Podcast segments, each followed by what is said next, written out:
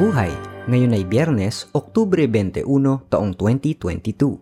Kayo ay nakikinig sa Balitang Pilipinas sa Tagalog.com. Sa ating pangunahing balita, lima patay sa Pilipinas sa bagong Omicron subvariant.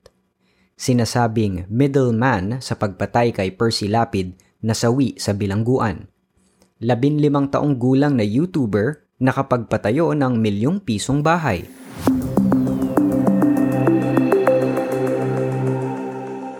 Lima ang namatay sa pagpasok ng bagong COVID-19 Omicron XBB at XBC subvariant sa Pilipinas ayon sa Department of Health o DOH.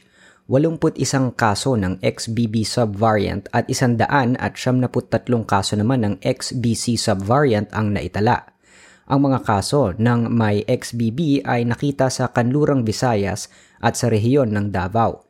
70 sa mga kasong ito ang gumaling na Walo pa ang nasa isolation at biniberipika pa ang kalagayan ng tatlong iba pa.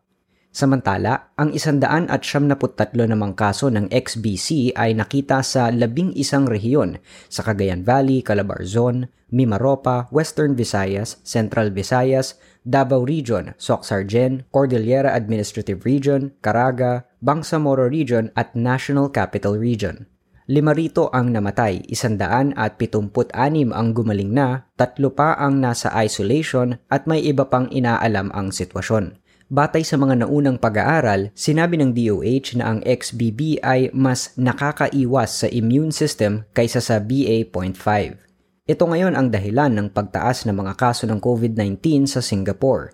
Kabilang sa mga sintomas ng XBB ay lagnat, ubo, kahirapang huminga, pananakit ng katawan, pananakit ng ulo, nawawala ang panlasa at pangamoy, sore throat, sipon, pagsusuka at pagdudumi.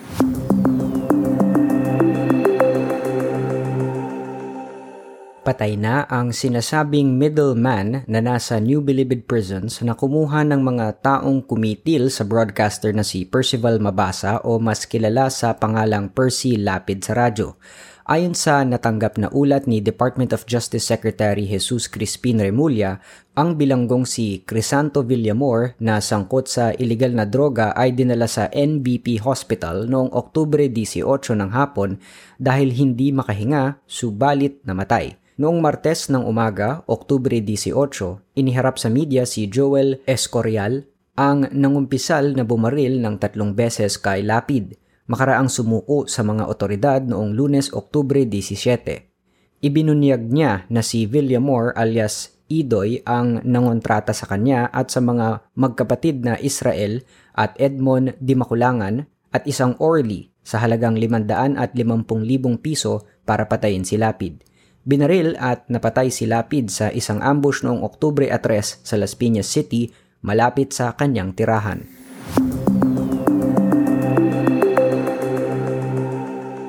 Halos kalahati ng mga Pilipinong pamilya ay naniniwalang mahirap sila batay sa survey na isinagawa ng Social Weather Station o SWS mula huling bahagi ng Setyembre hanggang sa unang bahagi ng Oktubre.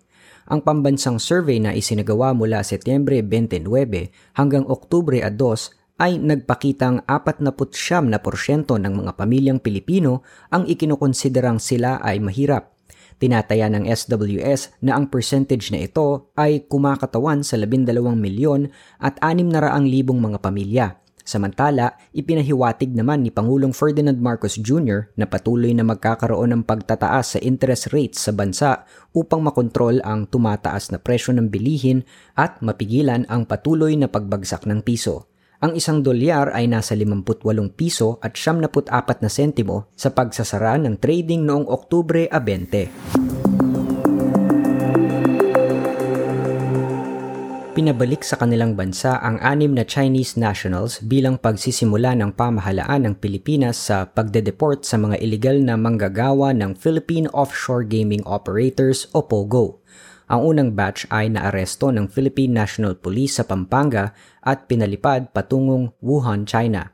Sinabi ng Bureau of Immigration na 372 pang dayuhan ang nakatakdang paliparin pabalik ng kanilang bansa. Sinabi pa ng ahensya na kinansilan na nila ang visa ng 1,424 na dayuhan na nagtatrabaho sa mga POGO na ang mga lisensya naman ay pinawalang visa ng Philippine Amusement and Gaming Corporation.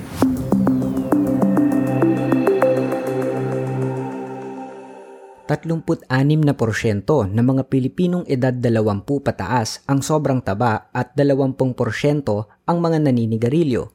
Nasa 50 hanggang 53% naman na nasa edad 20 hanggang 50 na taong gulang ang manginginom ng alak. 40% ang hindi nagkikikilos. Ito ang ibinunyag ng Department of Health o DOH na bumabata ang mga Pilipinong mayroong mga sakit na may kinalaman sa kanilang puso at isipan. Sinabi ng DOH na dumarami ang mga batang Pilipino na nagkakaroon ng sakit sa kanilang puso at ugat na nagpapataas ng tsansang sila ay ma-stroke o atakihin sa puso.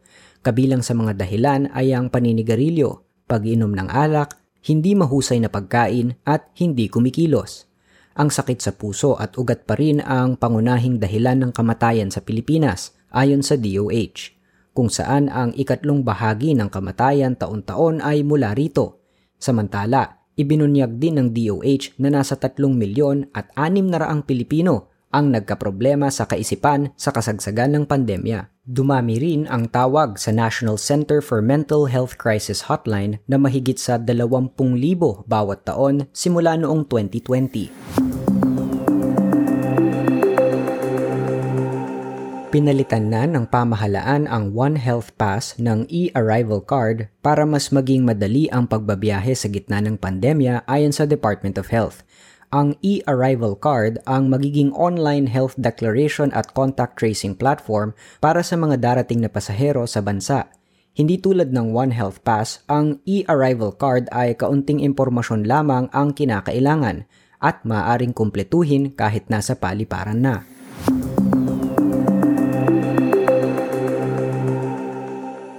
Sa trending na balita online, tila ang obserbasyon na ang mga Pilipino ay madaling makalimot ay napatunayang totoo na naman. Isang taon lamang makaraang gumawa ng kasaysayan si Heidelin Diaz nang mapanalunan ang kauna-unahang Olympic gold medal ng Pilipinas, ang pangunahing weightlifter ng bansa ay tinutulig sa ngayon online dahil sa kanyang pagrereklamong kulang ang pamondo sa kanyang pagsasanay. Sinimulan na ni Diaz ang kanyang pagsasanay para sa 2024 Paris Olympics kung saan kakatawanin niya muli ang Pilipinas at tatangkaing kunin ang ginto para sa 59 kg event na pangkababaihan. Inihayag ni Diaz na namomroblema siya sa pondo para sa kanyang training sa susunod na paglahok sa Olympics dahil kailangan niyang bayaran ang kanyang mga coach at pati ang kanyang nutrition program. Sinabi ni Diaz na ang kanyang problema ay nag-ugat sa kaisipan na dahil nanalo siya ng ginto at may mga nakuhang pera at sponsorship, ito na ang makakapagbayad ng kanyang pagsasanay sa kanya. Ayon sa kanya, kailangan din niyang magtabi para sa kanyang kinabukasan. Ilang mga netizens ang naawa sa kanya pero meron din namang tumuligsa sa kanyang pahayag. Sa balita sa palakasan, ang dalawang beses na Winter Olympian na si Michael Martinez ay nagsisikap upang mag-qualify para sa isang pwesto sa Milano Cortina Winter Olympics sa 2026. Si Martinez, ang kauna-unahang Southeast Asian na nakapasok sa Winter Olympics, ay nagtatangkang bumangon mula sa kanyang dalawang taong semi-retirement. Sinubukan niya kasing mag-coach ng mga kabataang figure skater sa bansa at nagustuhan na niya ito. Unang nakalahok si Martinez sa Winter Olympics sa Sochi, Russia noong 2014.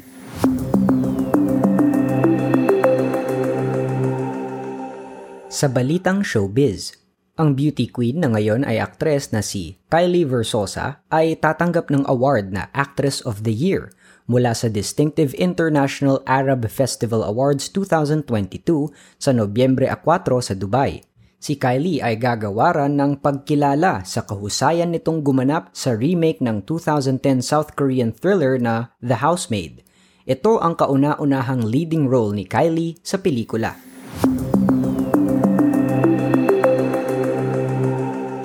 Sa balitang kakaiba, sa edad na 15, si Love Marie Pugal ay nakapagpatayo na ng bahay na halagang isang milyon at dalawandaang libong piso.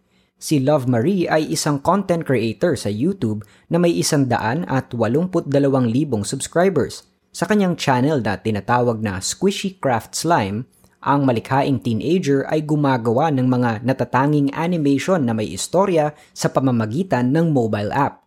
Ang isa sa kanyang pinakamaraming views na video ay umabot ng isang milyon at tatlong daan. Ayon kay Love Marie, sinimulan lang niya ang kanyang YouTube channel noong 2020 at gumawa ng videos para kumita at makatulong sa kanyang mga magulang.